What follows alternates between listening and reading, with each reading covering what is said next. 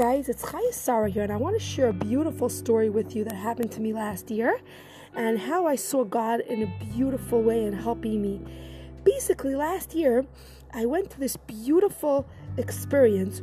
It's called Lag BaOmer, where about 20,000 people come to a big rabbi's grave. There's singing, there's dancing, there's experiences where everyone's just like full of praise and gratefulness for everything that He's done for the Jewish people. All the Torah that we have today, He gave us tons of it.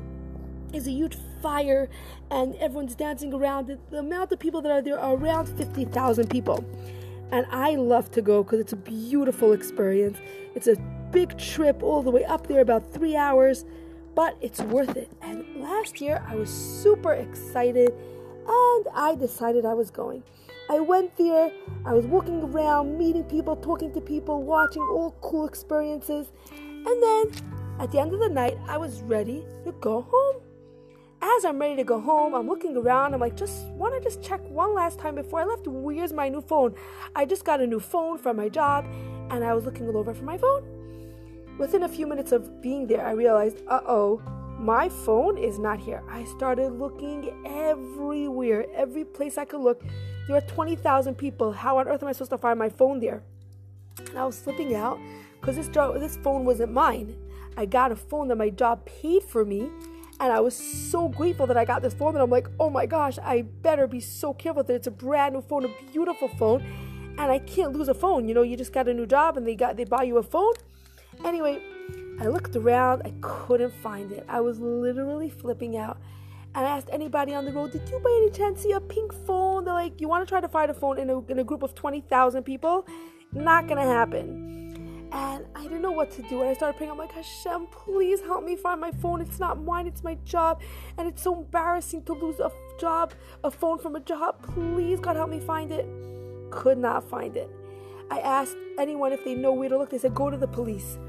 So I go to the police. I'm like, listen, I really need help. And I come in, it's like very scary because like the criminals, the people who are fighting or issues, that's who come to the police, not somebody who lost the phone. But I was like, I don't know where to go. So the police is like laughing at me because I'm like all nervous. He's like, okay, you'll be fine. Don't worry about your phone. It's not such a big deal. We'll get you another phone. I'm like, no, you don't understand. Like I have all my contacts in it and all my information, and I just got a new phone. And he's like a little bit laughing at me. So I'm standing there in the police office and I'm praying. He tells me, You're praying for your phone? Like, come on, pray for something bigger. I said, No. I said, I need to pray for everything. I, only God could help me find my phone. Okay. He was a little bit laughing at me, but that was that. And I just looked at it, looked for my phone for about three and a half to four hours. It was about 5 a.m. I was ready to leave because people stayed till very late. And literally by 9 a.m., I still hadn't found it. And I was like, okay, I'm just going to go home. And on my way home, I'm like praying to God. I'm like, God, you understand this is not my phone. I just got this and I can't lose it. You know, like it's just going to sound so irresponsible of me. I said, I don't deserve it for me, but just couldn't you possibly get it back? And I asked people on the bus and they're like, let me tell you something. When you lose something in a group of 20,000 people, it's literally impossible to find. So I think you should just forget about it and that's it. And I was so upset. I did not know what to do. Till I finally got home, it was very, very late because it's a long bus ride. And finally come home, like I'm just going to sleep. I'm not talking to anyone. I'm exhausted. I can't think straight. I don't know what to do. And I came home and I took a nap for a few hours. And then I wake up around 10 o'clock. And my roommate's like, Sarah, where were you? We're searching for you. Nobody saw you. We sent you messages. You, you, didn't answer. What is going on? I said, guys, I'm so sorry. They're like, we were so nervous. We know where you were. I said, guys, I'm so sorry. I lost my phone and I don't know where it is. And we tried calling my phone. My phone was off. Basically, in my heart, I was very, very scared that maybe this was over and I lost it. And, you know, I just felt very, very uncomfortable. Did not know what to do with myself. I went to sleep, prayed, said, God, the only one who could find me my phone is you. At this point, I can't do anything about it anymore. You're in charge. And I said, oh, Also, I want to thank you for all the times my phone worked. And I said, Thank you for my phone. I was able to make phone calls. I was able to make all my plans that I needed. I was able to speak to people. I was able to send videos around. I was able to send all kinds of messages. I was able to get through to people. I want to thank you for my phone. I did about three minutes of focused thank you of just what my phone has done for me. And I was just like, Wow, my phone has done so much. And I am so grateful for my phone. The next morning, I wake up and my roommate is on the phone. She's like, Hi, Sarah somebody picked up the phone. I'm like, what? Somebody picked up my phone? Where is it? Who has it? Oh my gosh. So I come running to the phone, and the guy's like, oh, no worries. Um, I have the phone for you. You could come pick it up. It's in the old city. I'm like, what? You mean you have my phone? I said, you don't understand. I can't believe it. How do you have my phone? He's like, come over. I'll tell you. So I go over to the old city. I come to his house and I said, Could you just tell me, like, what happened? He's like, Well, my nephew saw a phone on the floor and he thought to himself, if he leaves it there, it's going to be trampled on because there are thousands of people that are going to step on it and destroy it. So he decided to take it. And by the time he gave it, by, by the time he took it, it was already almost dead. So he said he his nephew looked inside and there was a little card, and inside the card was a picture of me, and it said Netivat Shalom. No, uh, sorry, Netiv Aryeh. It's a shul. It's a it's a it's a little um, place where guys learn Torah. So somebody helped me get a little card there. So because I had a picture of myself and it said Netiv Aryeh, this boy who picked up of all people in the world, he says, "Oh my gosh, I have an uncle who works in Netiv Aryeh. Maybe he'll know who she is."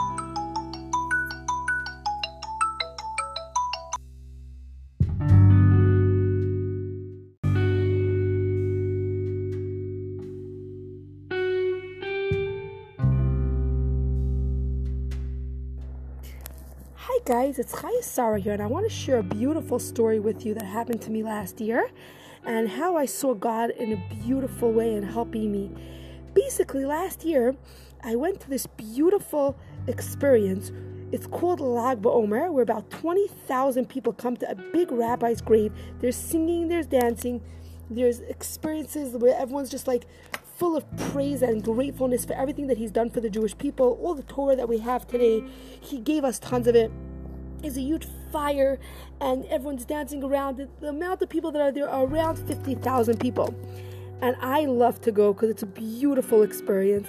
It's a big trip all the way up there, about three hours, but it's worth it. And last year I was super excited and I decided I was going. I went there, I was walking around, meeting people, talking to people, watching all cool experiences. And then at the end of the night, I was ready to go home. As I'm ready to go home, I'm looking around. I'm like, just want to just check one last time before I left. Where's my new phone? I just got a new phone from my job, and I was looking all over for my phone. Within a few minutes of being there, I realized, uh oh, my phone is not here. I started looking everywhere, every place I could look. There are 20,000 people. How on earth am I supposed to find my phone there? And I was slipping out because this this phone wasn't mine. I got a phone that my job paid for me, and I was so grateful that I got this phone. That I'm like, oh my gosh, I better be so careful that it's a brand new phone, a beautiful phone, and I can't lose a phone. You know, you just got a new job and they got they buy you a phone. Anyway, I looked around, I couldn't find it. I was literally flipping out. And I asked anybody on the road, did you by any chance see a pink phone? They're like, you want to try to find a phone in a, in a group of 20,000 people? Not to happen. And I didn't know what to do. And I started praying. I'm like, Hashem, please help me find my phone. It's not mine, it's my job. And it's so embarrassing to lose a job, a phone from a job. Please, God, help me find it. Could not find it. I asked anyone if they know where to look. They said, go to the police. So I go to the police. I'm like, listen, I really need help. And I come in, it's like very scary because like the criminals, the people who are fighting or issues, that's who come to the police, not somebody who lost the phone. But I was like, I don't know where to go. So the police is like laughing at me because I'm like all nervous. He's like, okay, you'll be fine. Don't worry about your phone. It's not such a big deal. We'll get you another phone. I'm like, no, you don't understand. Like I have all my contacts in it and all my information, and I just got a new phone. And he's like a little bit laughing at me. So I'm standing there in the police office and I'm praying. He tells me, You're praying for your phone? Like, come on, pray for something bigger. I said, No. I said, I need to pray for everything. I, only God could help me find my phone. Okay. He was a little bit laughing at me, but that was that. And I just looked at it, looked for my phone for about three and a half to four hours. It was about 5 a.m. I was ready to leave because people stay till very late. And literally by 9 a.m., I still hadn't found it. And I was like, okay, I'm just going to go home. And on my way home, I'm like praying to God. I'm like, God, you understand this is not my phone. I just got this and I can't lose it. You know, like it's just going to sound so irresponsible of me. I said, I don't deserve it for me, but just couldn't you possibly get it back? And I asked people on the bus and they're like, let me tell you something. When you lose something in a group of 20,000 people, it's literally impossible to find. So I think you should just forget about it and that's it. And I was so upset. I did not know what to do. till I finally got home. It was very, very late because it's a long bus ride. And finally come home, like, I'm just going to sleep. I'm not talking to anyone. I'm exhausted. I can't think straight. I don't know what to do. And I came home and I took a nap for a few hours. And then I wake up around 10 o'clock. And my roommate's like, Sarah, where were you? We're searching for you. Nobody saw you. We sent you messages. You, you, didn't answer. What is going on? I said, Guys, I'm so sorry. They're like, We were so nervous. We know where you were. I said, Guys, I'm so sorry. I lost my phone and I don't know where it is. And we tried calling my phone. My phone was off. Basically, in my heart, I was very, very scared that maybe this was over and I lost it and you know i just felt very very uncomfortable did not know what to do with myself I went to sleep, prayed, said, God, the only one who could find me my phone is you. At this point, I can't do anything about it anymore. You're in charge. And I said, Oh, so I want to thank you for all the times my phone worked. And I said, Thank you for my phone. I was able to make phone calls. I was able to make all my plans that I needed. I was able to speak to people. I was able to send videos around. I was able to send all kinds of messages. I was able to get through to people. I want to thank you for my phone. I did about three minutes of focused thank you of just what my phone has done for me. And I was just like, Wow, my phone has done so much. And I am so grateful for my phone. The next morning, I wake up and my roommate is on the phone. She's like, Hi, Sarah somebody picked up the phone. I'm like, what? Somebody picked up my phone? Where is it? Who has it? Oh my gosh. So I come running to the phone, and the guy's like, oh, no worries. Um, I have the phone for you. You could come pick it up. It's in the old city. I'm like, what? You mean you have my phone? I said, you don't understand. I can't believe it. How do you have my phone? He's like, come over, I'll tell you. So I go over to the old city. I come to his house and I said, Could you just tell me, like, what happened? He's like, Well, my nephew saw a phone on the floor and he thought to himself, if he leaves it there, it's going to be trampled on because there are thousands of people that are going to step on it and destroy it. So he decided to take it. And by the time he gave it, by, by the time he took it, it was already almost dead.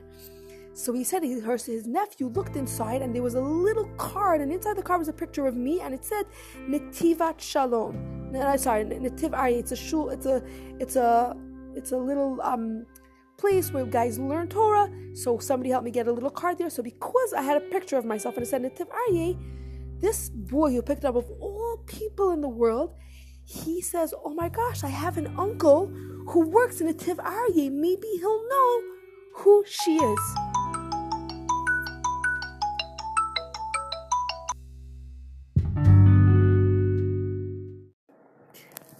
Guys, it's Chaya Sarah here, and I want to share a beautiful story with you that happened to me last year and how I saw God in a beautiful way in helping me.